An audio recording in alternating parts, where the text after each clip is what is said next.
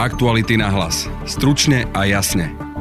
Vyššie detské prídavky, daňový bonus a príspevky na voľnočasové aktivity, rovnako dočasné zdanenie slovnaftu pre ruskú ropu, opatrenia, ktoré prešli vládou a bez avizovaného veta liberálov. Richard Sulík hrozbu presúva na parlament. Ak budeme vidieť rozumný zoznam iných znížení daní, tak si viem predstaviť, že naše veto neuplatníme. Igor Matovič sa napriek rečiam o čiastkových úspechoch stále hnevá. To sa nerobí zadarmo. Toto hraničí s vlasti zradou a myslím si, že už aj takí hrdinovia okrádania štátu ako Slota, Počiatek a Danko už normálne slintajú závisťou. Ako vidí postup vládnej zostavy politolog Jozef Lenč? Samotná vládna koalícia, ešte keď bola v opozícii, tak kritizovali vládu Roberta Fica, ale najmä Petra Pellegriniho, že veľa vecí prechádza skráteným legislatívnym konaním a táto vláda to ešte posunula do úplne absolútna. V druhej časti podcastu sa vrátime k zverstvám komunistického režimu z 50. rokov rokov minulého storočia. Štátna moc sa vtedy rozhodla zlikvidovať rehole, aby dosiahla totálnu nadvládu nad spoločnosťou. Aspoň taký bol zámer a cestou zničené životy. Musíme si povedať, že to boli vyštudované učiteľky. Nakoniec skončili na poliach. Sestra Vianea rozhadzovala hnoj, sestra Natália zasa osekávala repu. Kolegyňa Ivana Hečková tento príbeh zachytila v ďalšej knihe, ktorú vydávajú Aktuality. Titul Jedna svieca stačí chce byť príbehom, ako sa učiť z chýb histórie. Peter Bardy. Aby sa možno tie chyby, ktoré sme urobili, neopakovali. Je streda, 18. máj, počúvate podcast Aktuality náhlas. Moje meno je Jaroslav Barborák. Nie je na čo čakať. Príďte si do Fordu pre vaše nové hybridné SUV ešte dnes. Populárne modely Ford Puma a Kuga, s ktorými zdoláte hory aj mesto, sú pre vás okamžite dostupné, a to v širokej škále výbav aj s možnosťou predloženej záruky a gratis servisu na 5 rokov alebo až do 120 tisíc kilometrov. Pre viac informácií a okamžite dostupné skladové vozidlá navštívte Ford SK alebo vášho predajcu značky Ford. Hovorilo sa o ďalšej možnej koaličnej kríze. Zazneli aj razantnejšie vyjadrenia o budúcnosti koalície. Minister hospodárstva Richard Sulík ešte pred dnešným rokovaním vlády, kde sa malo rozhodnúť o balíku pomoci a aj sa napokon rozhodlo, hovoril, že budú vetovať zvýšenie daní. Je to pomerne rozsiahlý návrh, Nemáme to ešte všetko naštudované, ale niektoré veci chceme povedať už teraz pred rokovaním vlády. Ako sme sa opakovane vyjadrili, budeme vetovať nové dane, budeme vetovať zvýšenie daní, lebo to je naša červená čiara, to sme voličom pred voľbami slúbili. A predstavte si, v tejto krajine žijú ľudia, ktorí tvoria hodnoty a nechcú, aby z toho štát stále niečo bral a potom rozdával, ako práve sa niekto vyspal. A preto opakujem, vetujeme všetky daňové návrhy a k tomu patrí aj návrh zavedenie, na zavedenie dane z ropy. Vyjadrenie svojho koaličného kolegu zo SAS si pred rokovaním vlády vypočul aj Igor Matovič. No a tak toto okomentoval. Opäť aj tu, že vraj Richard Sulík zase verejne klamal a hovoril o tom, jak sa idú zvyšovať ceny. Nie. Súčasťou tohto návrhu je, že zdaníme zisk z diskontu. Slovnaft, aby ste dnes vedeli, zarába mesačne viac ako 100 miliónov eur na tom, iba na tom diskonte, za čo nakupuje lacnejšie ruskú ropu. To znamená, že po prijatí tohto návrhu môžeme mať v spoločnej našej, našej kasičke 1 milión eur. A Sulík sa teraz iba rozhoduje, že či ten 1 milión eur budeme mať v našej slovenskej kasičke, alebo ho dopraje maďarským oligarchom. Sulík hovorí, že nie, my budeme platiť, všetci sa budeme skladať 1 milión eur maďarským oligarchom, majiteľom uh, rafinérie Slovnaft a urobíme to dobrovoľne ako blázni. Ja sa pýtam, za čo to robí, lebo takéto veci sa nerobia zadarmo. Toto hraničí s vlasti zradou a myslím si, že už aj takí hrdinovia okrádania štátu ako Slota, Počiatek a Danko už normálne slintajú závisťou. Tá dohoda teda existuje aj nejak písomne s pánom alebo je to naozaj takto? Vy nemôžete robiť dohody písomné s riaditeľom rafinérie. Samozrejme, že keďže ide o úplne novú daň, ktorú zavádzame ako prvý v Európe, tak e, sme považovali za dôležité, aby sme toho, koho sa to kľúčovo bude stýkať, tak aby sme im to oznámili. Ale zároveň podmienka tejto dane je tá, lebo mali sme dve cesty. Ísť cez cenovú reguláciu, čiže urobiť to, čo urobil Maďarsko, to Sulik vetoval. Alebo teda sme skúšili, skúsili zdaniť eh, diskont a o tom som poctivo informoval na koaličnej rade.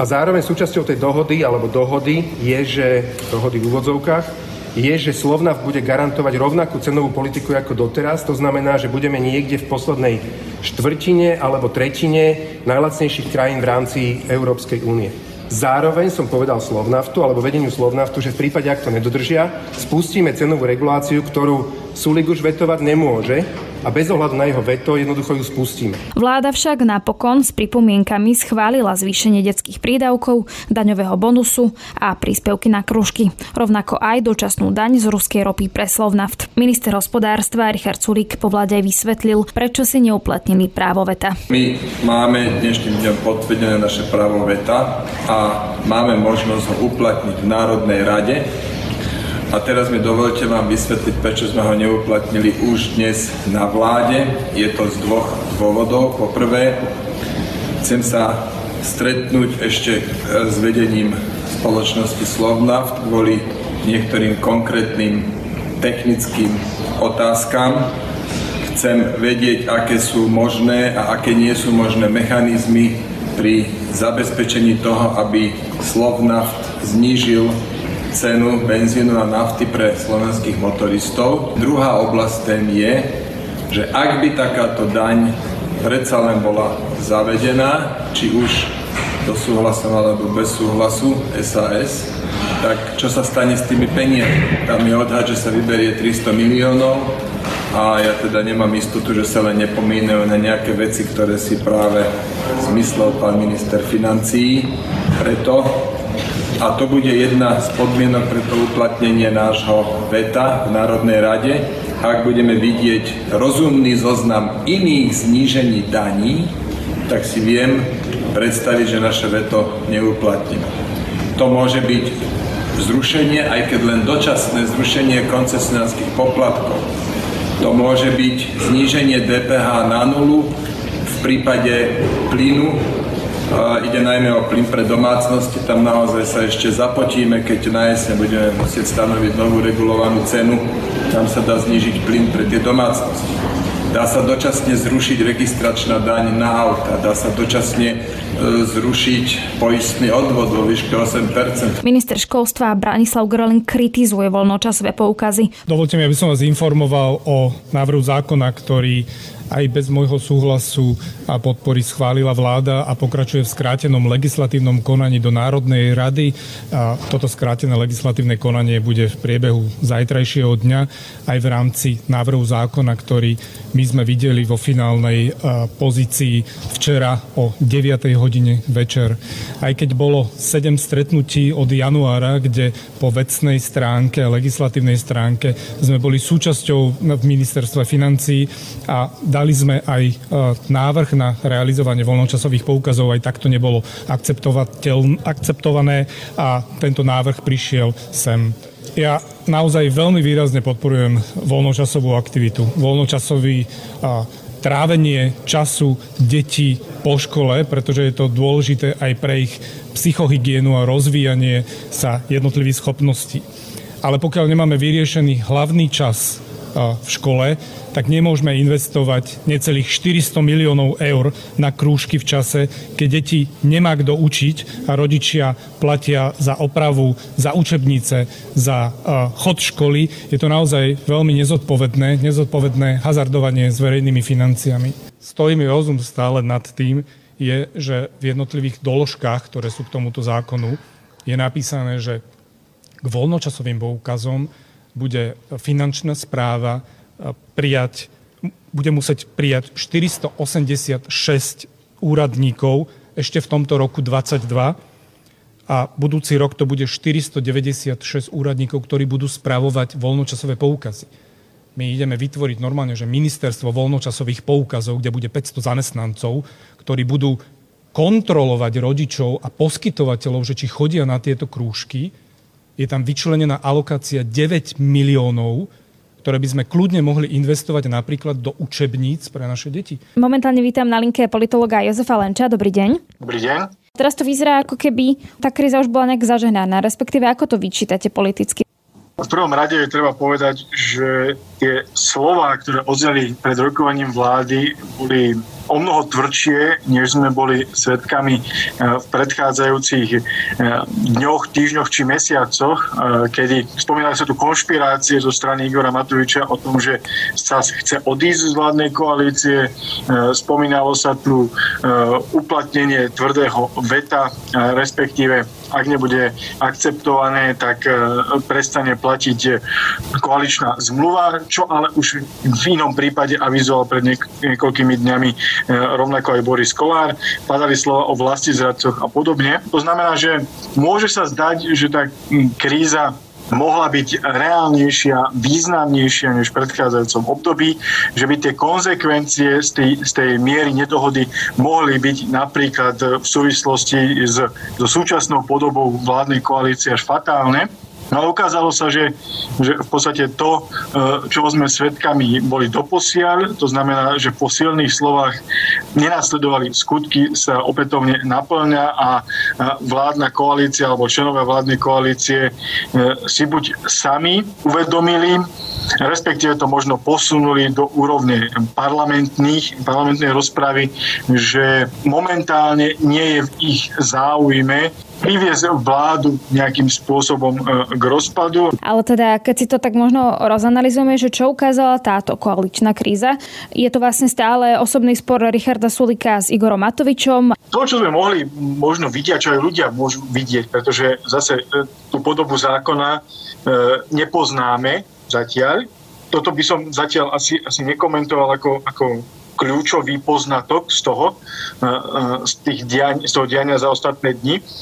Myslím si, že hm, je to stále čoraz viditeľnejšie e, konflikt Igor Matovič versus Richard Sulik.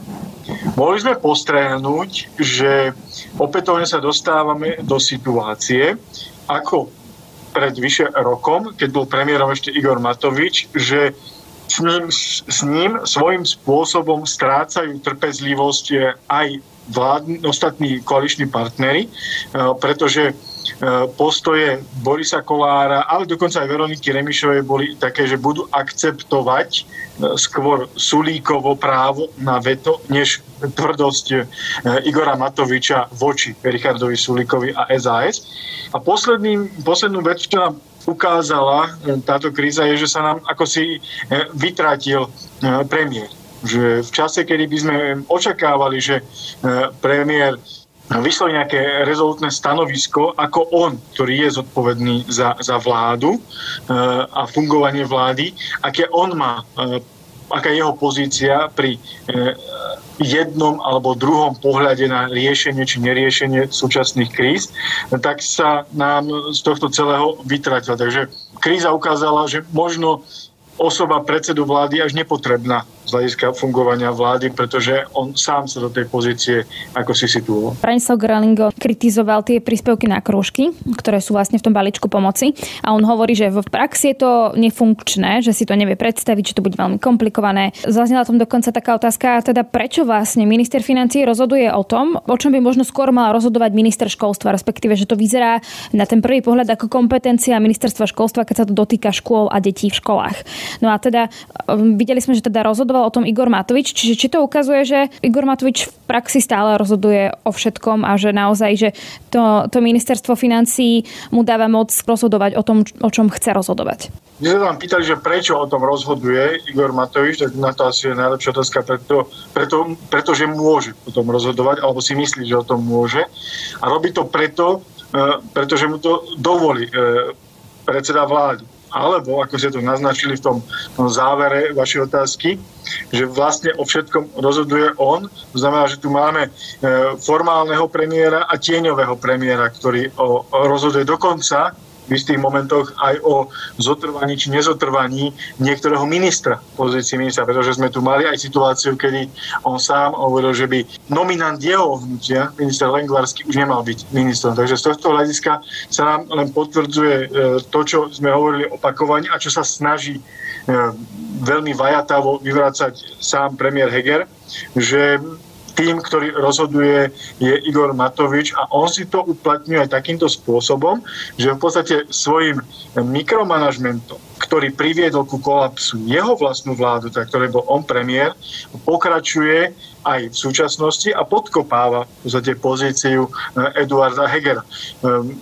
väčšina ľudí vníma ten konflikt, a o tom sme aj hovorili, ako konflikt eh, Sulik-Matovič. Ale eh, skôr, čo je podstatné, je to, že je to aj vojna o to, kto vlastne je tým, kto rozhoduje o, o vláde a o návrhoch vlády a zdá sa, že to rozhodne nie je predseda vlády, ale je to minister financí, keďže e, svojimi nápadmi E, zasahuje do rezortov, e, ktoré sú nie že mimo jeho kompetencia, dokonca aj mimo toho, ako sa prerozdelili v rámci vládnej koalície. To znamená, aj v prípade mimoriadného zdanenia Slovnavku ide skôr o vec hospodárstva a tak aj v prípade krúžkov ide skôr o ministerstvo školstva, než o ministerstvo financí. Teda dnes to schválila vláda a tento návrh teda pôjde do parlamentu, tento samozrejme musí schváliť ešte a pôjde to v skrátenom legislatívnom konaní. No a túto uh, koaličná sa skritizovala, že veď ide tu o veľa peňazí a my to ideme veľmi rýchlo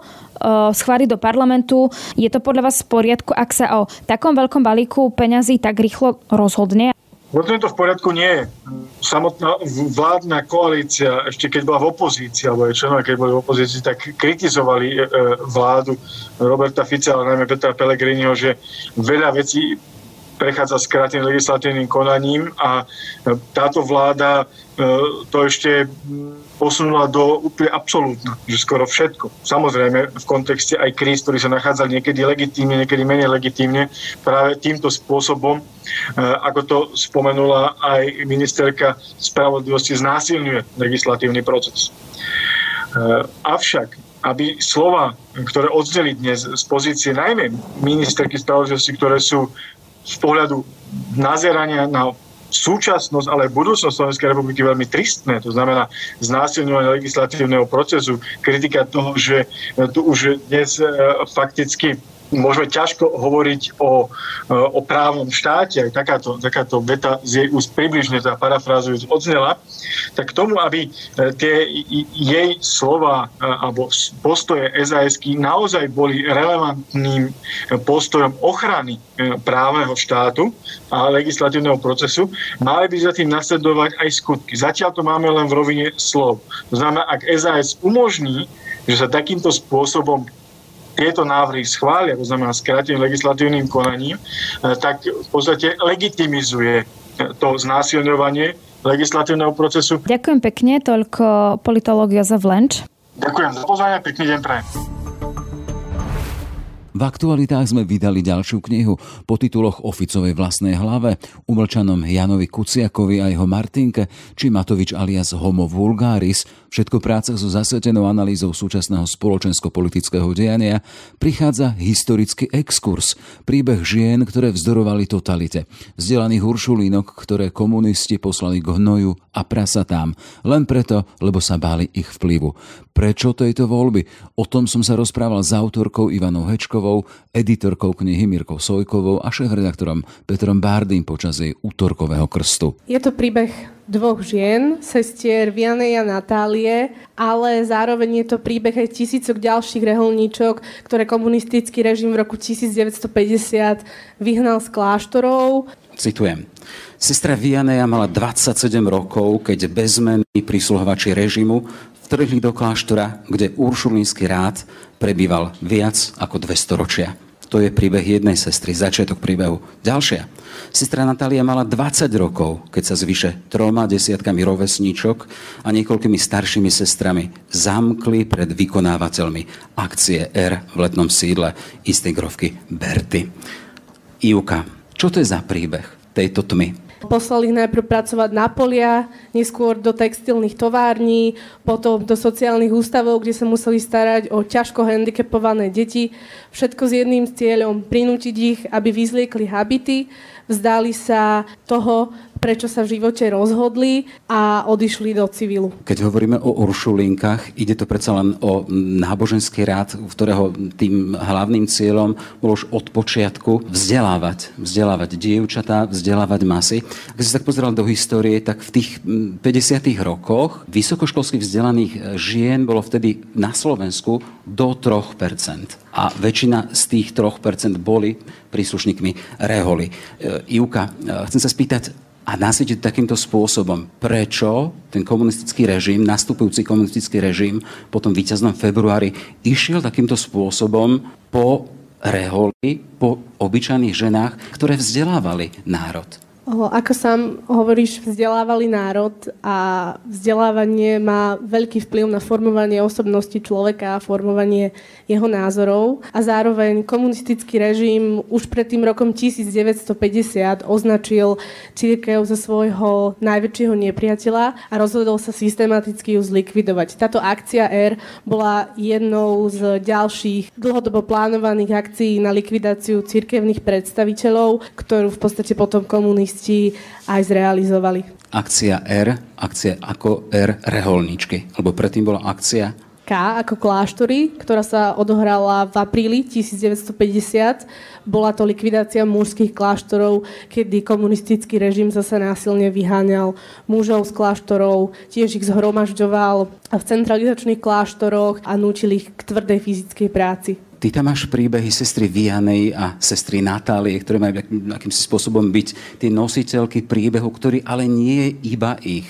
Poďme k tomu príbehu. Počuli sme, boli to mladé ženy, 29 rokov, 20 rokov a z toho bežnej, tej bežnej rutiny zasvedeného života za múrmi kláštorov sa v priebehu hodín dostali do úplne iného sveta, až by sme prišli niekde k Válovom s prasatami. Áno, musíme si povedať, že to boli vyštudované učiteľky. Sestra Vianea vyštudovala Univerzitu Komenského, e, učiteľstvo matematiky a fyziky.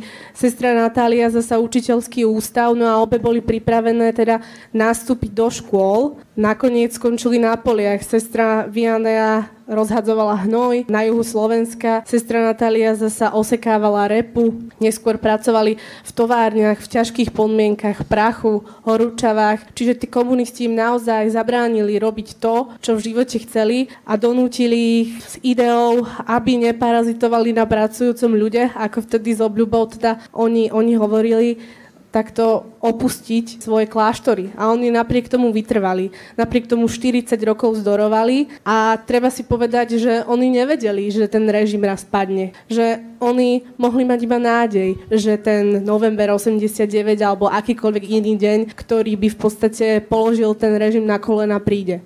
Mali ju a nakoniec tento príbeh má šťastný koniec. Ale kým sa dostaneme k tomu šťastnému koncu, predsa len v tej knihe sú nešťastné momenty, až také momenty, keď sa chce človeku plakať. Píše sa tam o tom teda, že napríklad na tie mladé ženy boli nasadzovaní za peniaze napríklad muži, chlapi, aby ich napríklad zvádzali, aby ich vyviedli zo svojho povolania. Áno, robili sa rôzne takéto úskoky. Ten režim sa snažil reholničky prinútiť, aby vystúpili. Komunisti si mysleli, že už tou prvou fázou, keď ich vyženú z kláštorov a umiestnia ich do centralizačných kláštorov, ich prinútia tým diskomfortom vystúpiť. Prerátali sa a tak ich presunuli do textilných závodov.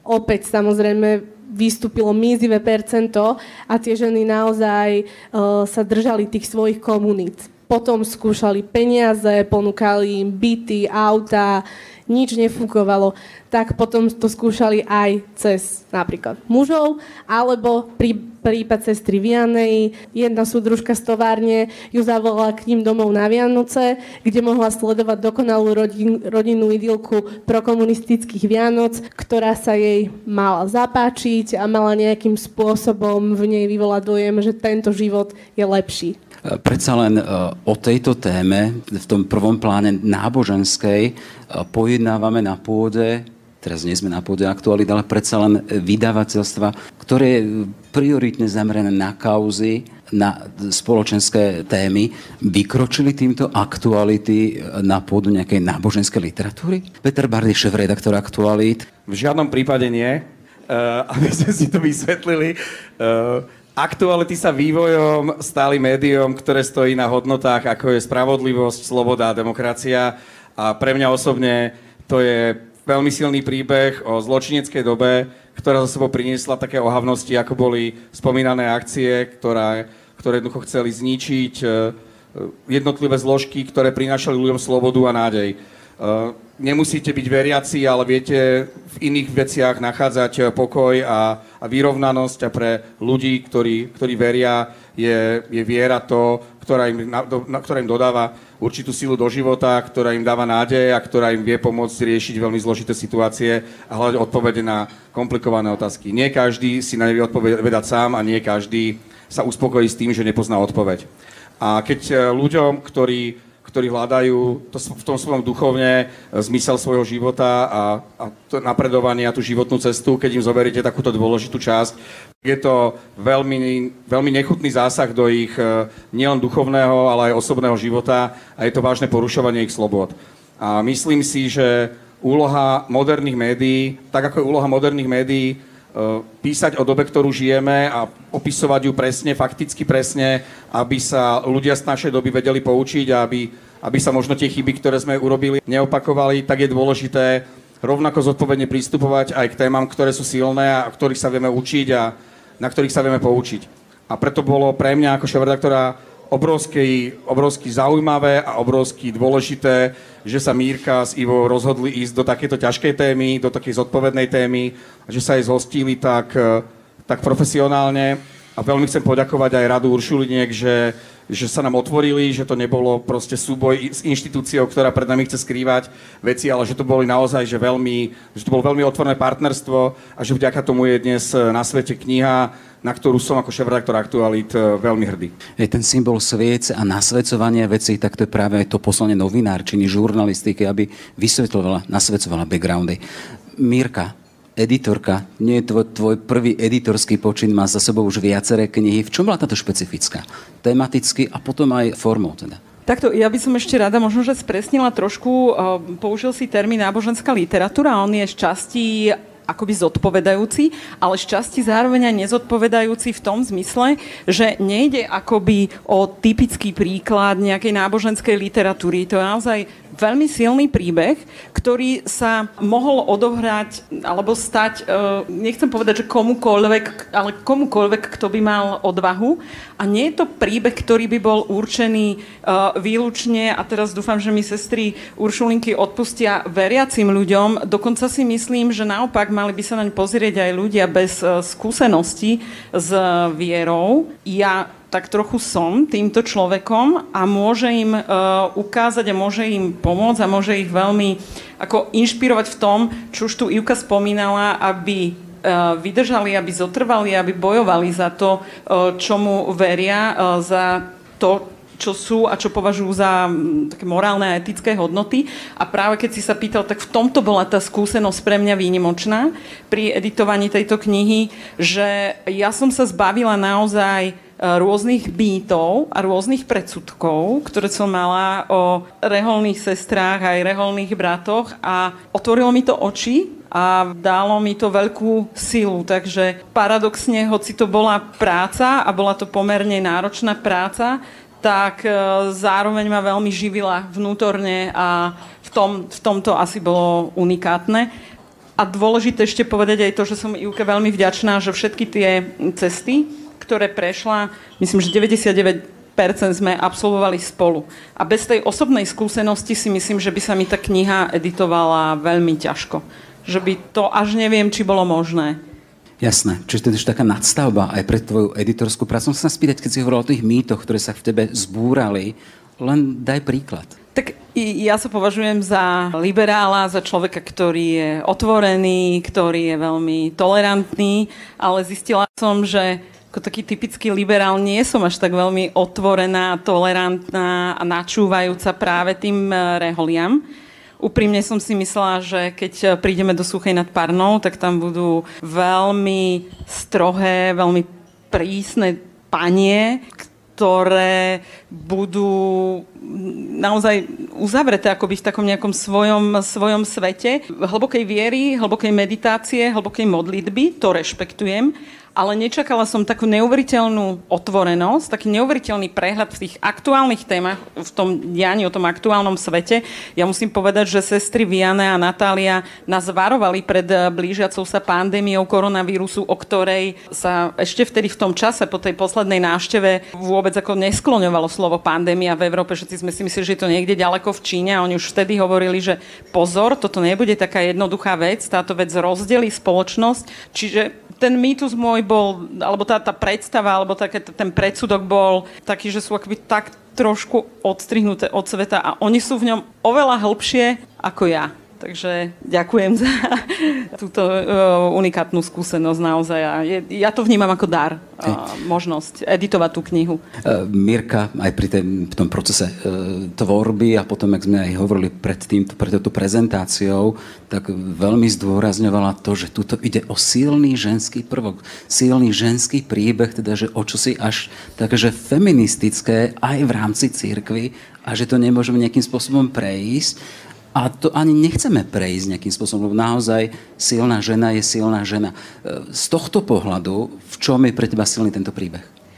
Tak uh, nahral ako... si mi na, na, na smeč a vlastne ďakujem pekne za túto otázku, lebo, lebo by som takmer úplne zabudla, že pre mňa sú nie len Uršulinky, ale vzhľadom na to, že nemám hlboké vedomosti o ďalších reholiach, tak nebudem konkrétizovať menovať, menovať ďalšie, pretože sú tu ďalšie rehole, ktoré sa venujú či už vzdelávaniu, alebo o ošetrovaniu a tej zdravotníckej práci. Ale uh, v prvom rade, keď si uvedomíme, že už v tých 50 rokoch, ako si spomínal, tam boli vysokoškolsky vzdelané ženy a nie s nejakou teda bár, s nejakou tú školičkou, ale naozaj s veľmi e, dobrými školami, e, s veľmi náročným štúdiom. A keď sa ponorím ešte ďalej a hlbšie do, do histórie, tak stále budeme narážať na e, vzdelané ženy, ktoré vzdelávali iné ženy a ktoré sa v čase, keď žena nemala šancu, buď sa vydáš, alebo budeš doma za sedieť v kúte a, a, a do počtu a drieť niekde buď na poli, alebo, alebo teda keď sa pošťastí, tak v nejakej továrni. Tak tu si uh, uvedom, treba uvedomiť, že reholné sestry Uršulinky, teda to bola komunita, uh, ktorá vzdelávala nielen samých seba, ale vzdelávala aj iné ďalšie ženy. Čiže pre mňa naozaj je to taký začiatok nejakej emancipácie žien alebo veľký príspevok do emancipácie žien. A keď budeme hovoriť o feministkách, ja som dostala takú otázku, nebudem menovať, je to môj rodinný príslušník, že vedia, čo by teda iné robili, keby neboli v tej reholi? A ja som povedala, no mohli by si čokoľvek vybrať na rozdiel od teba, ktorá sa pýtaš, lebo ty tú vysokú školu nemáš.